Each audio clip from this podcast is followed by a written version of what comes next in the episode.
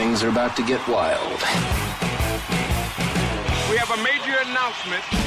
Right, start the countdown. Triple M, Triple M, Triple M's gig review. This is Chris with another Triple M gig review. It's always an interesting sight to see people dressed in cowboy hats walking down the road in the inner city suburb of Enmore on a Sunday night. But when you realise the Grammy-nominated Midland are playing at the Enmore Theatre, it all starts making sense. And a crowd of over two thousand country music-loving punters turned up to celebrate their final gig of their Australian tour. The boys from the state of Texas, who are ably supported by Australia's own Travis Collins, are labelled a traditional country band or honky-tonk band. But regardless of labels, they have heaps of charisma and Texan charm, and they're not shy showing it off. The set was a mixture of tracks from their three albums and one E P, plus the band played some great covers by Thin Lizzy, Glen Campbell, Tom Petty, and Down Under by Men at Work, which, as you can imagine, had the entire theatre singing along to our unofficial national anthem. Midland finished off the night with Neil Diamond's Sweet Caroline, another crowd favourite and no doubt still a favourite of Neil's, considering the resurgence of the song